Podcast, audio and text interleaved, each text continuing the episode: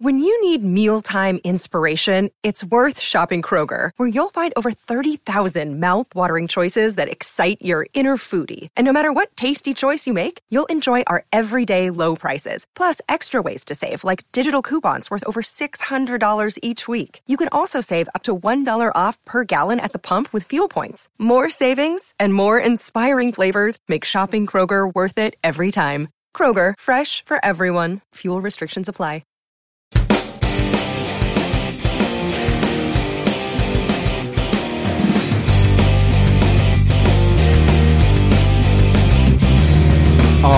Right, everybody, welcome back into another episode of the Mid American Bandwagon Podcast. Episode 84 coming to you live this week. Throwing you a little bit of a curveball. See Vandy, little, little, little baseball reference there. We're going to take a step away from basketball this week. Uh, I've been, you know, covering hoops hard and heavy here over the last couple months. But uh, it's uh, taking, a, taking a little detour this week. It is the first week of baseball season. If you're listening to this on Friday when it's released, today is uh, the first day of college baseball. And then after the uh, the commercial break halfway through here, we'll have uh, James Jimenez, Jimenez in with us to take a look at the uh, the college football All Star games that happened here over the last month or so. But uh, nonetheless, we got uh, baseball on our mind. Spring weather, warm weather. A lot of the MAC baseball teams heading south, heading west to start their seasons. Vanzi, we are not so fortunate. How you doing, man? I'm doing good. I mean, you know, the ice and snow is pelting, uh, you know, my windows here, and uh, you know, it is what it is. But um, you know, I got to say that that intro uh, was a home run. a lot of baseball puns here tonight. So yeah, it's uh, for for any MAC baseball fans out there. So if you're again, if you're listening to this on Friday the 18th, the first uh, baseball games of the season are taking place today. Uh, got some interesting games, some interesting series for some of our MAC teams over this first weekend of the season. And uh, to get the, the season started just the other day, the MAC released their their preseason baseball poll, uh, preseason coaches poll, I should say. And uh, Vanzi, no surprises here, at least from my perspective. Maybe you'll disagree, but Central Michigan, uh, defending champion, won to the NCAA tournament last year. They come in at first place with six of 11 possible first place votes, followed up by Ball State and Kent State. And uh, you know, I don't, I don't think, I don't know. I look at the top three right there in the preseason poll. It mirrors the the top three from the final standings last year, with Central Michigan uh, finishing 31 and nine in the conference last year. They win the conference, uh, and Ball State and Kent State uh, not far behind them in second and third. I don't know. As you look at the preseason poll here, any surprises? Anything that any you know any team you feel that's undervalued, overvalued, anything along those lines? Oh no, I, I, you know, I was looking at it. I really wanted to find something, you know, where I could nitpick, and I really couldn't. I mean, you know, Central Michigan was a class of the MAC last year. Um, you know, they they gave Notre Dame a run for it uh, in the uh, NCAA tournament. They beat Michigan. You know, so they they were just you know he- heads and shoulders above everybody else last year. Even when Miami had a pitcher like Sam Bachman um, so I think when you look at it, it's not a surprise there. Ball State was very good, Kent State very good, Western Michigan had a very strong season, you know, and I it just really you got you know five of the top six receiving a vote in the polls, so that's real, you know, in the in the MAC coaches poll for first place. So that's interesting to see, but. uh you know, I think Central Michigan is a class of the MAC. Um, you know, they have probably you know, not just the best one two punch in the MAC, but one of the best in the nation. Um, you know, Jordan Patty, 10 and 2 with a 2.46 ERA, and he's not even the ace. Andrew Taylor, you know, it's 11 and 4, 1.81 ERA, and, and uh, he was the reigning MAC pitcher of the year. So I think Central Michigan at number one makes sense. Ball State, um, you know, in a lot of mid major conferences, Ball State would be, uh, you know, the preseason pick you know and then then as far as some teams maybe too low i think western michigan they they run a lot um, you know on the base paths and i think that always makes it tough uh, for billy gernon's bunch down there in kalamazoo so i think they're a team to watch um, you know, I thought Toledo, their their first real season with the new head coach, I thought they made strides. And even just looking over some of the top draft prospects in the league by D1Baseball.com, um, by Baseball America, Eastern Michigan has got, you know, a couple guys even, and, and they're picked to finish eighth. Well, they got two guys in the top five as far as draft prospects, and then a third who's one of the top prospects for next year's draft. So there really seems to be a lot of parity, but I just don't think anyone's challenging Central Michigan. Yeah, I, I, hear you there, and and and you know, I'm let's let's start with Central Michigan, Vanzi, because this is a team that um you know they they they win the MAC last year. No MAC tournament, but they you know they they win the MAC tournament last year. They go to the NCAA tournament. They actually win two games in the in the sub regional round. They knock off Michigan, which was a big win for the program. They knock off UConn as well. You mentioned the strength of the pitching staff. What what is it about Central Michigan that has allowed them to have this sustained, success here over the last few years. You know, they, they, they go to the NCAA tournament last year. The last time the MAC actually hosted a conference tournament back in 2019, they won it as well. Uh, so so they're coming off of two, some you know three very or two very strong seasons. Is it the pitching staff that is kind of the genesis of that, or what do you see as the the, the Chippewas' key to success? Well, I would say it's the coaching staff. You know, they had had a long tenured coach, and it kind of just everything seemed to get stale. You know, and and now you got Jordan Bischel. Uh, he was at uh, Northwood uh, there in uh, in Midland, Michigan, in 2017, 2018, won the the GLAC title, and then he comes to Central Michigan. He's a two time MAC Coach of the Year now. Um, and he's turned around that program. You know, they kind of started it off by just changing the culture, weeding some guys out, um, a lot of JUCO guys, and now now they're turning it around and getting some recruits. And when you look at Jordan Bischel as a young coach, he's only 40 years old. I'm surprised he's coming back to Mount Pleasant in a bigger program than pick him up. But when you look at what he's done, he's a he's a Midwest guy. He's from you know Green Bay, Wisconsin. You know he's been around the area, so he knows how to recruit this area. He knows how to recruit. Uh, you know in this climate he's you know it's it's hard to get evaluations on baseball players in the the northern you know midwest and he's done a phenomenal job uh, with central michigan turning around that culture tremendous depth um, every year now they are having players drafted yeah certainly and i mean you look at at the chippewas uh, schedule here uh, they'll have some chances to prove themselves pretty quickly. I mean, you got a couple games this weekend against uh, Coastal Carolina and West Virginia. You got a game against Wake Forest in the non-conference schedule. So, uh, you know, obviously a, a, strong team there from the ACC. One other team here I wanted to ask you about, Vanzi. I think when a, when a lot of people think about MAC baseball, I think one of the traditionally one of the strongest programs, one of the premier programs in the conference here is Kent State. You know, we think about that that kind of uh, watershed moment they had back in 2012. They go to the world, the College World Series on a kind of a a little bit of a Cinderella run. They finished the conference, you know, they finished third in the conference last year. They're picked third in the conference again this season. Do you see what, what do you see from the Golden Flashes? What, what's the outlook for the Golden Flashes here? Are they a team? Do you feel? I mean, obviously they're picked third in the preseason poll, but do you feel they have a serious uh, chance to challenge the Chippewas at the top of the heap? Well, I mean, right now on paper, I don't think so because you're, you know, you look at a weekend series is three or four games, and when Central Michigan rolls out the two pitchers that they got, it's going to be tough. Um, they do have at uh, Kent State one of the top prospects in the MAC and probably the top offensive prospect catcher uh, Justin. Uh, some of these names it's hard to pronounce because you know you don't hear them as much, but it's uh, catcher Justin McNish. Uh, hit 349 last year with 14 doubles. He was an Orioles 35th round pick out of high school back when that actually was still a thing before they adjusted the draft. Um, he's somebody who's probably going to be a day two MLB draft pick. So, uh, you know, they they got some guys there. They got the, the tradition. They got the facilities. Their coaches seem to turn out and it go on to bigger and better things. But I just think Central Michigan and in in, in Ball State, um, with their talent, are just too good. Yeah, and, and I'm glad you mentioned Ball State there as well. I wanted to get your opinion on, on, the Cardinals too. Again, another another traditionally very strong program that that that challenges uh, you know for the top of the conference. You look, I mean, Kent State far and away has the most MAC titles, 12 MAC titles. Uh, but I mean, uh, you know, the, the I think the Cardinals also traditionally. I mean, I think you think about guys that they've put in the MLB. You know, obviously, me being from Pittsburgh, I remember back in the mid 2000s, Bryan Bullington being the number one pick overall in the draft as a pitcher out of Ball State. What do you see from the Cardinals this year? It sounds like, based on your last answer, you feel like they have a much better chance to knock off Central Michigan than Kent State does.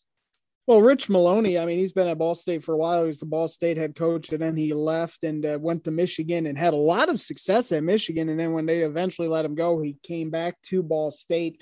Ball State, uh, you know, should have been in the NCAA tournament last year. They lost some guys uh, to the MLB draft. But you know, you're looking at it. I mean, you know, they they won 38 games. They had road series wins at Kentucky and at Old Dominion.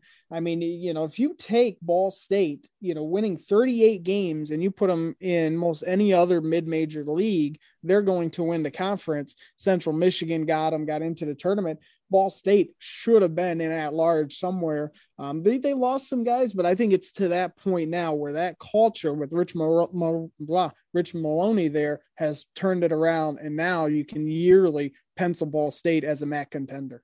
Yeah, certainly. And um, I, I agree with that. I, I do recall, you know, the the the I don't know if controversy is the right word, but some of the outrage in in in the MAC uh, landscape, especially on Twitter when Ball State did not get an at-large bid last year. Certainly felt like, especially you know, mentioned some of those wins in the non-conference season against Kentucky and Old Dominion. If I if I remember correctly, I believe they also knocked off Arizona one or two times in the non-conference schedule. So yeah, they're certainly uh, they certainly seemed like they had the the resume to get to the NCAA tournament, uh, and, and were unfortunately left out. I wanted to ask you your opinion on on two. You know, we talked a little bit about these teams at the top of the standings here. I'd like to get your opinion uh, on on a couple teams that that you know the expectations aren't quite as high this year. The first one is an intriguing case for me, which is Akron, because Akron, you know, last season it's their first season back in competition after the program had been disbanded for five years. They raised some money. They were able to bring the program back. And as you would probably expect, they struggled last year 8 and 32 in the conference, 15 and 36 overall. The Zips picked last again in the conference again this season. They came in 11th out of 11 in the preseason coaches poll obviously it's it's a little bit of a unique situation having to rebuild a program from the ground up. What do you think the outlook is is for the zips as they enter kind of re two, year two excuse me of their rebuild?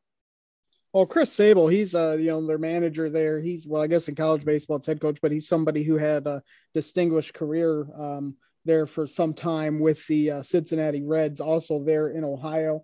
Uh, it's tough bringing the program back in, in, you know, I mean, especially with some of the things that that COVID has caused to happen.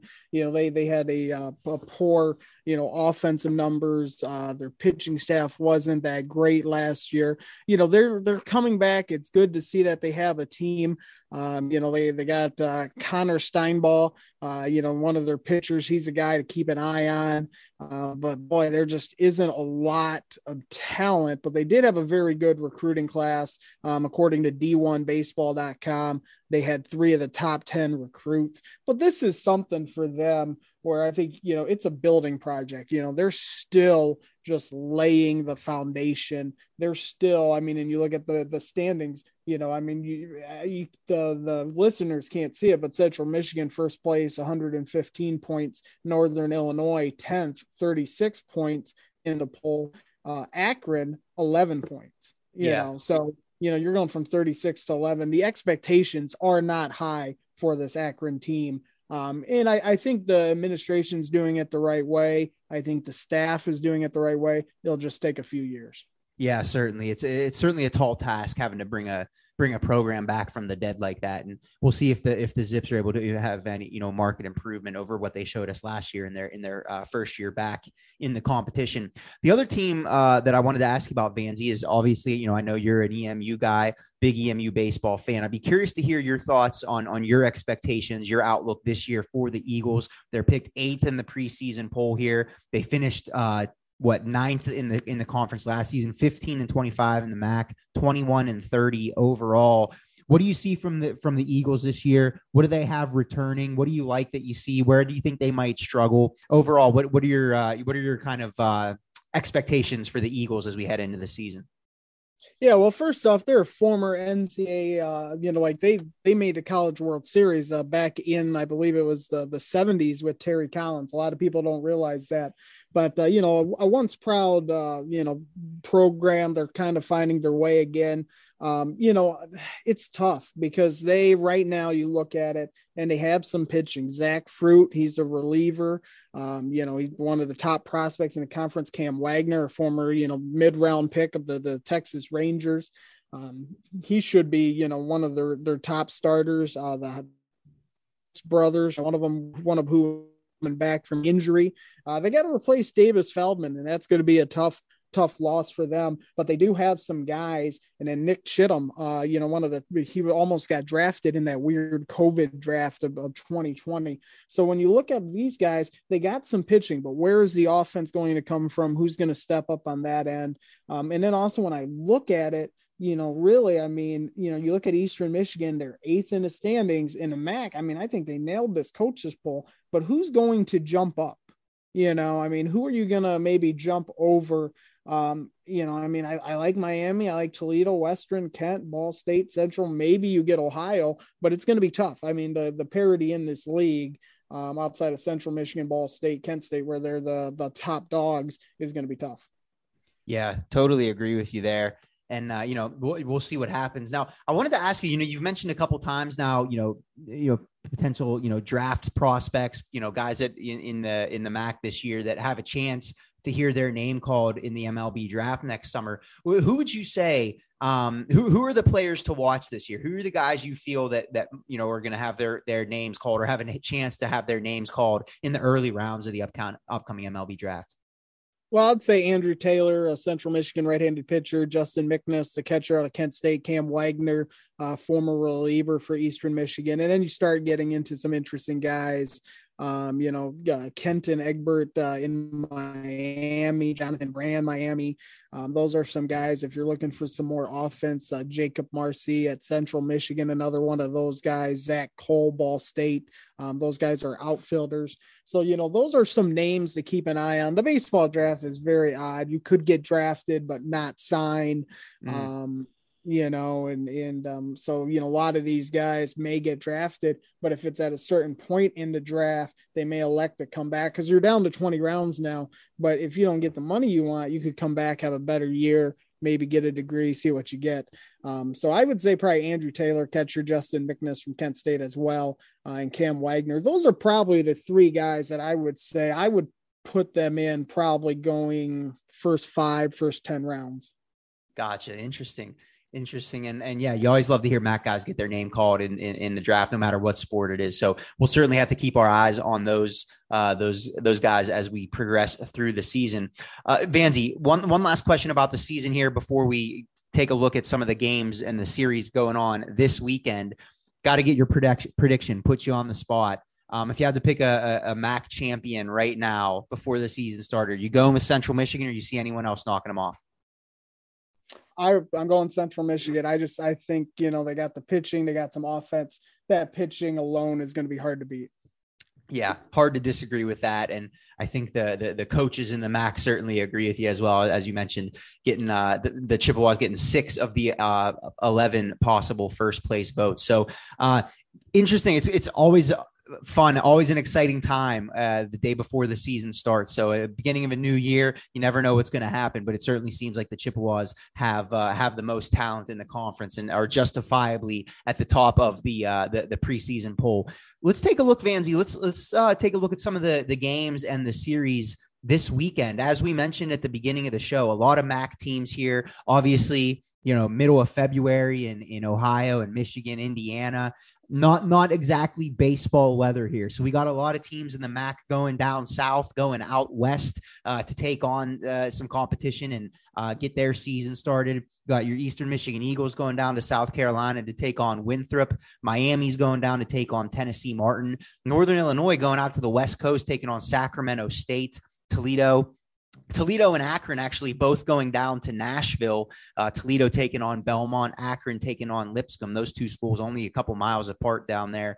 Uh, Bowling Green going down to Alabama for a neutral site series against the St. Louis Billikens. And then you have uh, Central Michigan and Kent State both going down to a showcase event uh, in Conway, South Carolina, hosted by Coastal Carolina. Central Michigan takes on West Virginia twice and Coastal Carolina once. Kent takes on Coastal Carolina twice and West Virginia once. And then you got Ball State going down to Charleston, South Carolina for a uh, another type of showcase event. They'll take on Bucknell, Iowa Air Force, and Army over the course of the weekend. And then Ohio uh, going down to upstate South Carolina to take on USC Upstate. The only team not in action this weekend, uh, Western Michigan. They will start their season next Friday. They go down to Lexington uh, to take on Kentucky.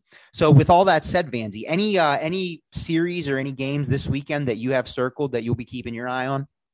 Well, one thing I, I, just always find it very, you know, it, I'm a big baseball fan. I would, you know, it's snowing and ice. If I could, I would go out and I would watch, you know, a game in this weather just because I love baseball. But us up north here, we won't get to see a lot of these teams until like a month or so into the season. And yeah. it's a major problem with college baseball um, because you really have kind of this, it, it's handed to the Southern schools of somewhat in that note. Um, with that being said, you know, looking at the games, I, I got to go Central Michigan. I mean, Coastal Carolina, Western Virginia, you know, those are some power, you know, some, I mean, Coastal Carolina, not a major conference, but they're a major baseball program. That's one of the things about baseball. It's a little bit different. You got the Cal State Fullertons, the Coastal Carolinas, you know, the, the Chanticleers won the College World Series. Uh, a few years ago. So I would have to go with that one. Ball State, I mean, they're they're down there in a showcase event with Iowa. You know, that's a good program. Um, you know, so I would kind of look at those and say, and then also Kent State. I mean, they're in the same one as Central, so you're going to find out a lot about these some of these schools pretty quickly. Um, you know, right off the bat with some of these sh- showcase tournaments and Winthrop, you know, going against Eastern Michigan, that's a solid mid-major program as well. Yeah, I agree with everything you're saying there. I'm, I'm especially, I'm, I'm really going to be keeping my eye on that uh, that showcase event down at Coastal Carolina. I want to see, you know, you Coastal Carolina, who you mentioned, 2016 national champions, and then you know West Virginia down there as well as an ACC team. Um, excuse me, as a Big 12 team. Um, obviously, you know, Big 12, one of the strongest conferences for baseball. So I would, I'll be curious to see how Kent and, and CMU acquit themselves against some good competition. Uh, th- those are definitely the ones I have uh, circled. And then you mentioned Ball State as well. Anytime you get a chance to play a Big Ten team like Iowa, uh, certainly that that's a good opportunity for the Cardinals. It's funny, you know, you mentioned how the northern schools are a little bit at a disadvantage here when it comes to the you know the start of baseball season. You got to travel. Not a lot of teams scheduling home games one exception to that, which I thought was really odd. You know, I was looking at all the, the different MAC schools and all their, you know, their upcoming non-conference schedules. You got Miami, a little bit ambitious here. This coming Tuesday, they open their home schedule at home in Oxford. They're taking on Indiana. And then next next weekend, they got a home series against uh, Rider Friday, Saturday, Sunday. Fancy, I got to be honest. I don't know how many. I don't know if the, how many of those games they're going to get in. We got ice and snow all across the Midwest here. I, I, I find that a, a little bit ambitious, you know? Yeah, but I mean, you know, you're talking about that Midwestern weather. You could get something where, you know, like one day it's 60, the next day it's snowing. So, you yeah. know, I wouldn't rule them out just yet at this point. Um, you know, and I've seen this weird thing. I mean, I, you know, college softball, we're, we're not going to really get into it because I mean, one, it's just hard to find preseason stuff on college softball, but I've seen it where they're playing their games on football fields in domes where they don't even really hardly have lines. It's like they just sat the bag on like the 40 yard line and there's your first base. So wow. I'm glad we're not seeing that with MAC college baseball. That would just be too weird. Yeah, I agree. That is really, I hadn't seen that. That's really interesting though. But I mean, yeah, I, I, guess you got to do what you got to do to, to get the games in, especially here up in the in, in the Northeast and the Midwest, where uh, the weather is not always forgiving this time of year. So, uh, folks, moving forward, obviously, we're going to continue to cover basketball. We'll have a little bit of baseball coverage mixed in here as well, moving forward as you know basketball season winds down a little bit, baseball season ramps up. We'll uh, we'll have some some baseball coverage here every week. We'll, we'll keep an eye on the standings for you and the biggest matchups of the week. But again, basketball coverage will back next week. Taking a little break here. We'll have all the basketball storylines back next week, though. Don't worry, we did not forget about it. Coming up after the break here uh, on this episode. We'll have uh, James bring James coming in. Uh, James kind of spearheaded our coverage of all of the college football All Star games that have come uh, over the last month. You know, East West Shrine Bowl, the Senior Bowl, all that good stuff. There were a number of MAC participants in all of those games. Some guys saw their, their stock rise. Some guys change in positions. There's some in- interesting storylines that we're going to talk about with him and see uh, where where uh, you know the the MAC draft hopefuls stand after the conclusion of college football All Star season. So stick around for that We'll be back right after this commercial break with James to break down all the college football all star action. Hey, it's Kaley Cuoco for Priceline. Ready to go to your happy place for a happy price? Well, why didn't you say so? Just download the Priceline app right now and save up to 60% on hotels. So, whether it's Cousin Kevin's Kazoo concert in Kansas City, go Kevin, or Becky's Bachelorette Bash in Bermuda, you never have to miss a trip ever again. So, download the Priceline app today. Your savings are waiting To your happy place for a happy price. Go to your happy price, Priceline. Another day is here, and you're ready for it. What to wear? Check. Breakfast, lunch, and dinner? Check. Planning for what's next and how to save for it? That's where Bank of America can help. For your financial to-dos, Bank of America has experts ready to help get you closer to your goals. Get started at one of our local financial centers or 24-7 in our mobile banking app. Find a location near you at bankofamerica.com slash talk to us. What would you like the power to do? Mobile banking requires downloading the app and is only available for select devices. Message and data rates may apply. Bank of America and a member FDIC.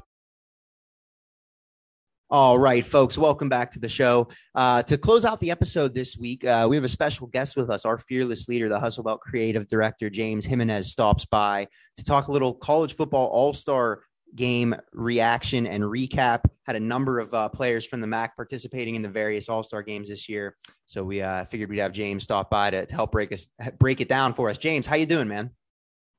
Hey, I'm doing all right. Thanks for having me on. And you know, our our fearless leader is our EIC Alan, who you know I respect very much, and you know, just happy to be here and help you guys along. It's been a long time since I've been on here. We were talking uh, before we started recording.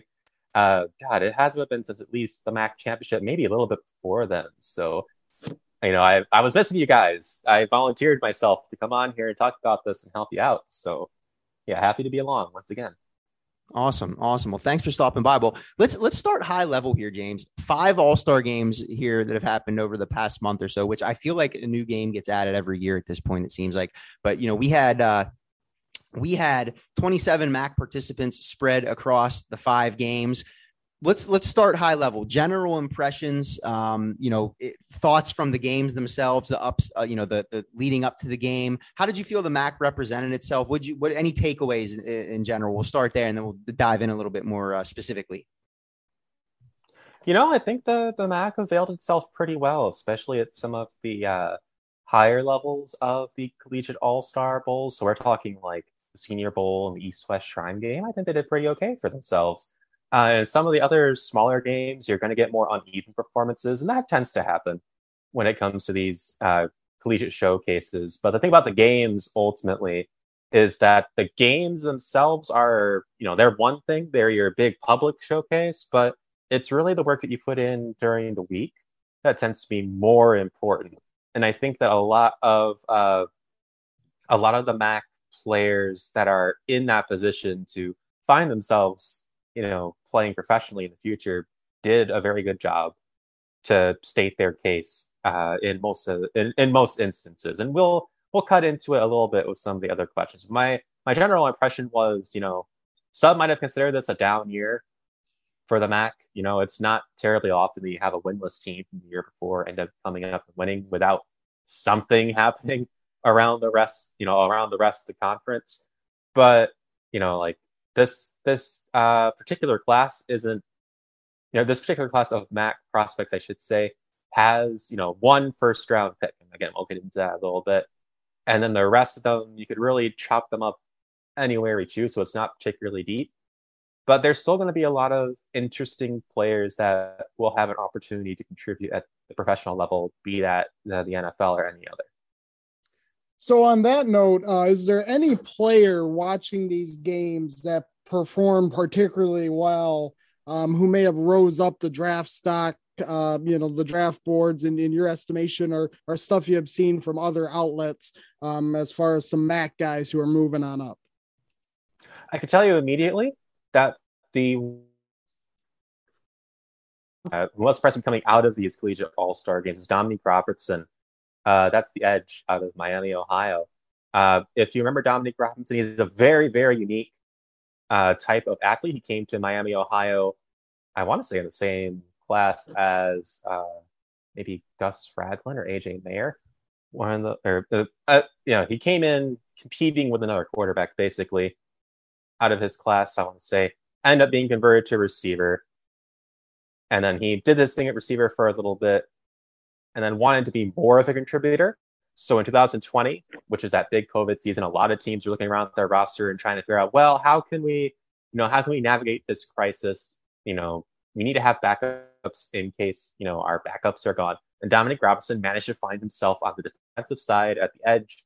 And he has limited play, it has to be said. Like, we really only have a 2021 season to go off of in terms of true game film, but he really helped himself the Senior Bowl. It was extremely apparent from the first practice onward that Robinson was making an impression on the professional scouts that were assembled there.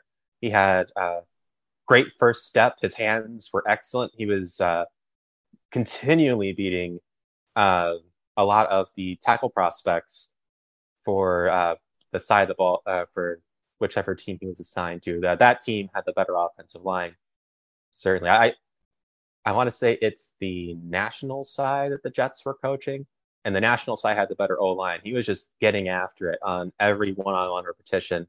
Uh, team side, it was a little more sketchy, but that's understandable since you know they'd had a full week by then to be able to do that in the, in the game. So in the game, he had no stats to speak of, but you could tell that he was getting a lot of pressures in the limited time that he was in there. His moves were really good. He was learning very quickly.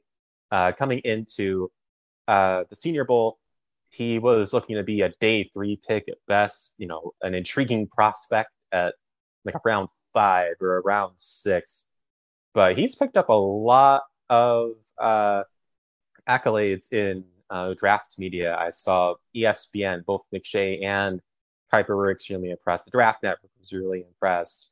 Uh, you know, PFF was really impressed. So I would not be surprised if he's played himself into that third round discussion or that fourth round discussion off the edge. And what is a very strong edge class, I want to say 17 of the top 100 prospects are all edge prospects. And he might have played himself in that conversation on senior week.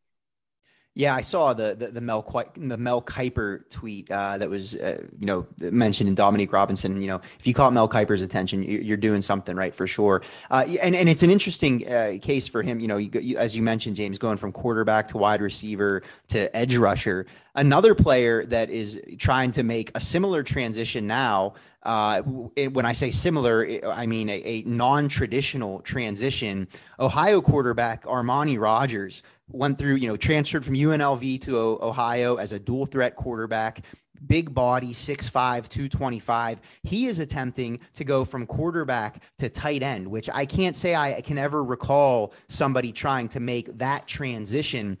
He was a part of the, uh, uh, let me know, I lost him here. Where, where's he at? He was a part of the East West uh, Shrine game. East, thank you. Yes, my goodness, I couldn't find him on my list here. Uh, East East West Shrine game. What what do you think about that? His opportunity, or I should say, his outlook as a professional. You know, as moving into as he starts his professional career. I know didn't get a chance to do a ton in the game itself, but um, I don't know. I mean, he certainly has the frame to be a tight end. He has the physicalities, the athleticism. We all remember his 99 yard touchdown run against Buffalo earlier this season. What do you think about his prospects moving forward?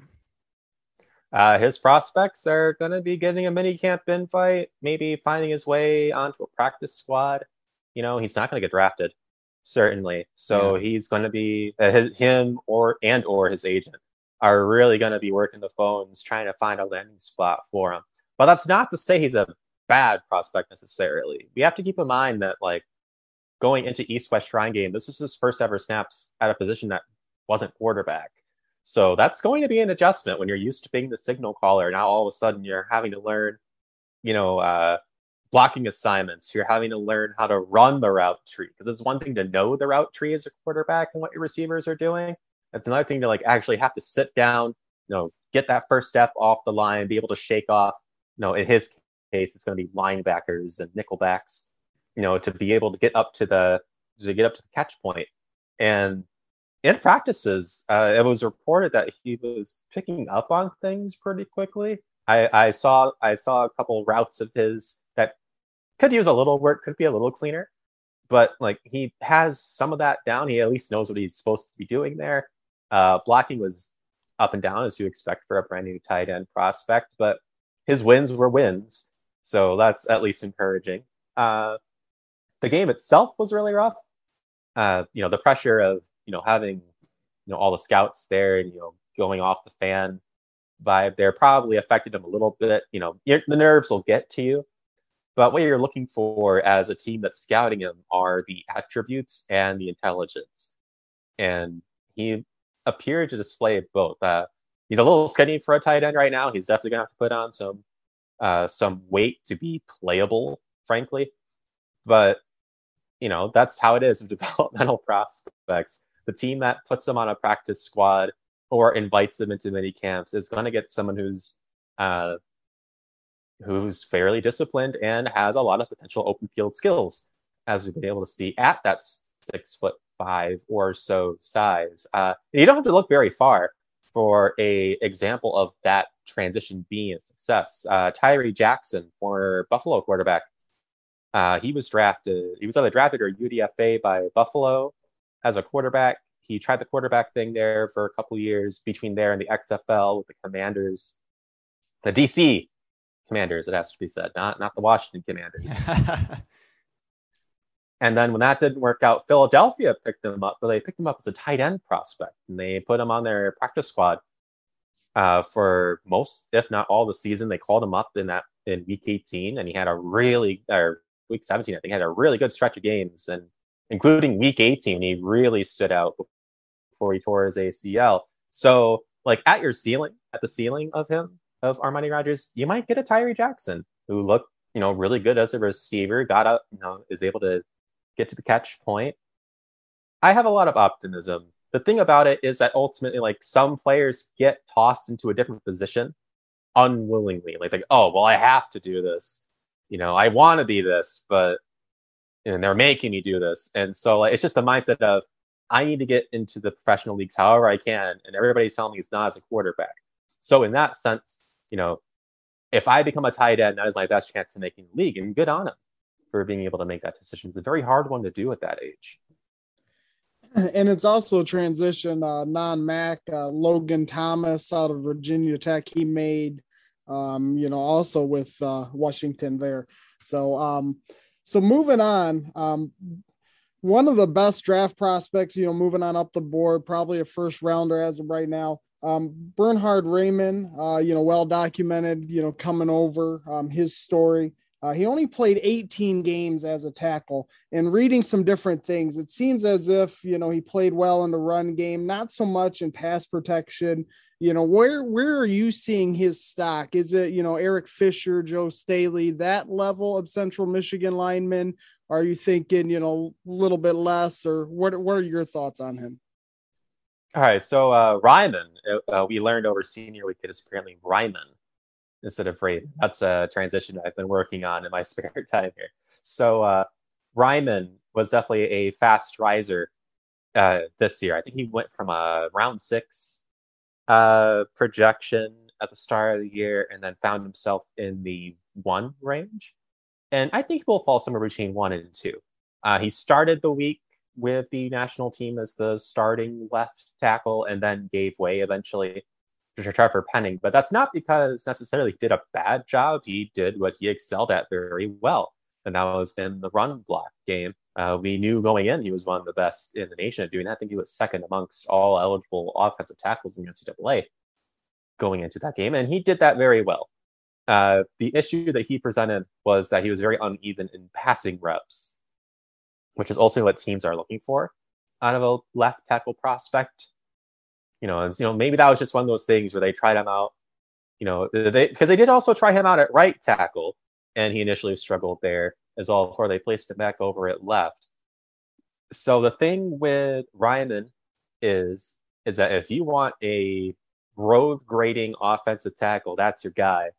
Raimann will be sure that gap is either blocked or opened up for you. He's an excellent he's an excellent pulling tackle. He has uh, great lower lay, uh, lower body strength to be able to pull, you know, oncoming edges. The issue comes in the past game because his footwork isn't quite up to par, which is expected out of someone who's only played 18 games at offensive tackle. So uh, the gamble you're taking there with that, you know, that middle first to late first pick is that you're going to be able to teach him how to be more balanced when he gets out of that you know, when he gets out of his stance and starts, you know, pushing up against the edges, you know, how to how, basically how to set his feet, how to use his weight to his advantage in pass pro, and how to, you know, basically neutralize any oncoming threat. You know, whether that be with his hands or whether that be by, you know, pushing somebody around, for lack of a better term. And with his frame, he has a he has a pretty nice frame. I want to say is six seven three oh five. Three oh five is on the lighter side for a tackle, but if he bulks up a little bit, he'll be just fine. Or otherwise, you can move him into guard. You have an excellent run blocking guard. So there's a lot that can happen there with Raimann. You, you're, you're asking me to compare him to uh, Eric Fisher or to Joe Staley. He will be drafted around where Joe Staley was drafted. Joe Staley was in the late first round. I, I think that's more or less what he'll end up being. Uh, the comparison to Eric Fisher, Eric Fisher's transition is, or Eric Fisher's comparison is uh, basically whether you think he's going to be versatile, if he's going to be able to play left and right and maybe guard if called upon. Whereas Staley was more of a true anchored left tackle that did a very good job of run and pass protection. Whereas with Staley, it was more of a pass protect guy. Uh, Raimann's going to be more of a run block guy, and so every team is going to have to come up with that and say, well, you know, if we pick if we pick him up, we already know we got a, you know, we already know we have a great person in the run block. Maybe we can help polish up some of the pass pro, and we'll have a very good tackle for. You know, I think he turns 25 this cycle. We'll have a good tackle, hopefully, for the next decade. Certainly, and and you th- you know you mentioned Eric Fisher and, and uh, some of those other guys. Like certainly a a, a good uh, recent tradition of quality NFL offensive linemen coming out of Central Michigan. James, last question for me here. Um, you know, now we're past the All Star games. Now all five of these games have happened. Um, we're about two months away from the draft. So, given what we saw here over the last month in these games, given how some of these MAC players acquitted themselves, uh, who, in your opinion, who, who's the highest drafted MAC prospect this year? Is it Raimann? Is it one of these other guys you mentioned, Dominique Robinson, really starting to climb up the the you know the draft boards? What do you see when we come you know come April, uh, the draft rolls around? Who do you see as as the first MAC player having his name called? I can almost assuredly tell you it's going to be Raimann. Yeah, like Raimann is not falling off the board anytime soon. I don't think. Uh, he's been projected as high as I want to say 17, projected as low as uh, I'd probably say around 35. So he's going to be in that one to two range, and no other MAC prospect is probably hitting. And there's no other MAC prospect that comes until like the late third, early fourth. And those prospects are like going to be the two Miami guys in uh, Dominique Robinson and Sterling Weatherford, who also had a pretty good Senior Bowl. By the way, he was uh, he he he played very well at the linebacker position, which a lot of teams want him to play. Uh, I know you're a Pitt, Pittsburgh guy over there, Zach. Uh, if you like Miles Killebrew, you'll probably like Sterling Weatherford a lot. Yeah, yeah. He is just he's a you know at the linebacker position. I'm talking about him as a linebacker because that's likely where he'll end up being drafted. As a linebacker, you got somebody who's excellent in coverage and has good sideline to sideline speed and excellent discipline in the gap for the run game. Although he would be a little undersized you know, in like a true three down linebacker form. But he will he will be an immediate contributor on special teams, like from the moment you pick him up. And you know, if you develop him in the way that he will likely be developed, he'll probably end up being a good passing down linebacker for what is more and more becoming a passing game centric NFL. Uh, some other potentially draftable prospects, uh, Ali Fayad might get some looks. Mm. In day three, Tyson Anderson is being projected around day three as well. Tyson Anderson showed himself pretty decently on special teams in the Senior Bowl. Ali Fayad had an excellent game at the East West Shrine Bowl. He moved up those charts as well, but it's a deep edge class, so he will have to wait his turn. Uh, Dustin Crum was getting some potential round seven intrigue, round six, round seven. He did not play very well in the East West Shrine game. It was, in fact, probably the worst of the performances that I saw, if I have to be perfectly frank. But apparently, he was very impressive in the practices, showed lots of accuracy, showed himself to be pretty intelligent. Um, he was apparently liked a lot down there. So, you know, he might get a look. It's a it's a class that is so starved for a good quarterback this year.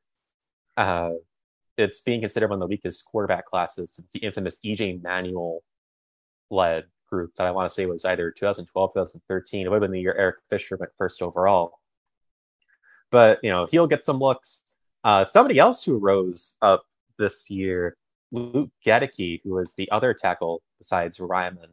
Uh, he went from not being considered a professional prospect to somebody who could get drafted as early as the fourth round at the tackle spot. Many are projecting him to be a guard, and that's probably where it end up being in the professional level. But the fact that he's also able to be a tackle will be very impressive. Uh, he did not play in the Senior Bowl because he sustained an injury on the first day of practices. Otherwise, you probably would have seen that. He'll have his chance at the combine. I'm looking at some other names here. Uh, Bryant Koback, he played good enough in the Hula Bowl. He, I think he was MVP of the Hula Bowl and got an invite to come into the NFLPA Collegiate Bowl as an injury replacement. And he ended up falling out over there too and had himself a really good day. So, you know, he might be in the late draft discussion or priority free agent discussion as well. So keep an eye out on that. Uh, Khalil Pimpleton had himself an excellent collegiate bowl as well. He will likely not be drafted, but he will be a priority free agent in my estimation. So basically, there's a lot of names here, you know, that could that could see themselves in the professional leagues. And you know, it's not just the NFL. Uh, the Tropical Bowl in particular, we had I think the most MAC prospects in the Tropical Bowl nine.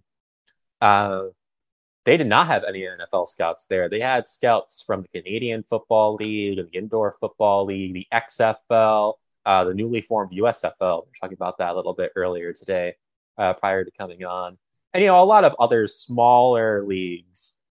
They were, you know, the CFL teams. I think the Montreal Alouettes uh, random practices and scrimmages, and then you know these scouts from these other organizations were sitting in and watching in real time, and they had the opportunity to sit down and interview these candidates first. So all of those prospects that went to the Tropical Bowl are going to have likely going to have a chance at other levels of professional football as well. And they did get their tape sent to the NFL, so it's not like they won't be out of it. I won't be out of shot of the NFL but you know they're going to be making their living playing football and you know for them that's the dream to be able to do that. So you know even if you don't make it at the nfl level you're going to make it at some level of professional football. Maybe someday you'll get back to the nfl if you play well enough so that's good for you. Uh, oh uh, one more player that i forgot about before we get off.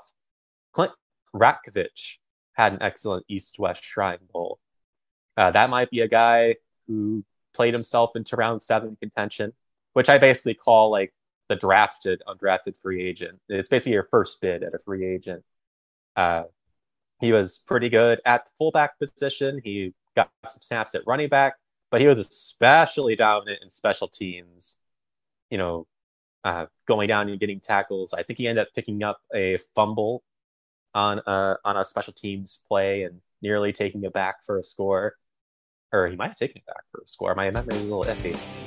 Regardless, he played himself very well, and he might get picked up by somebody out there as a uh, not a blocking fullback, but not an H back either, but just like a, a true hybrid back that could see some success in say like power runs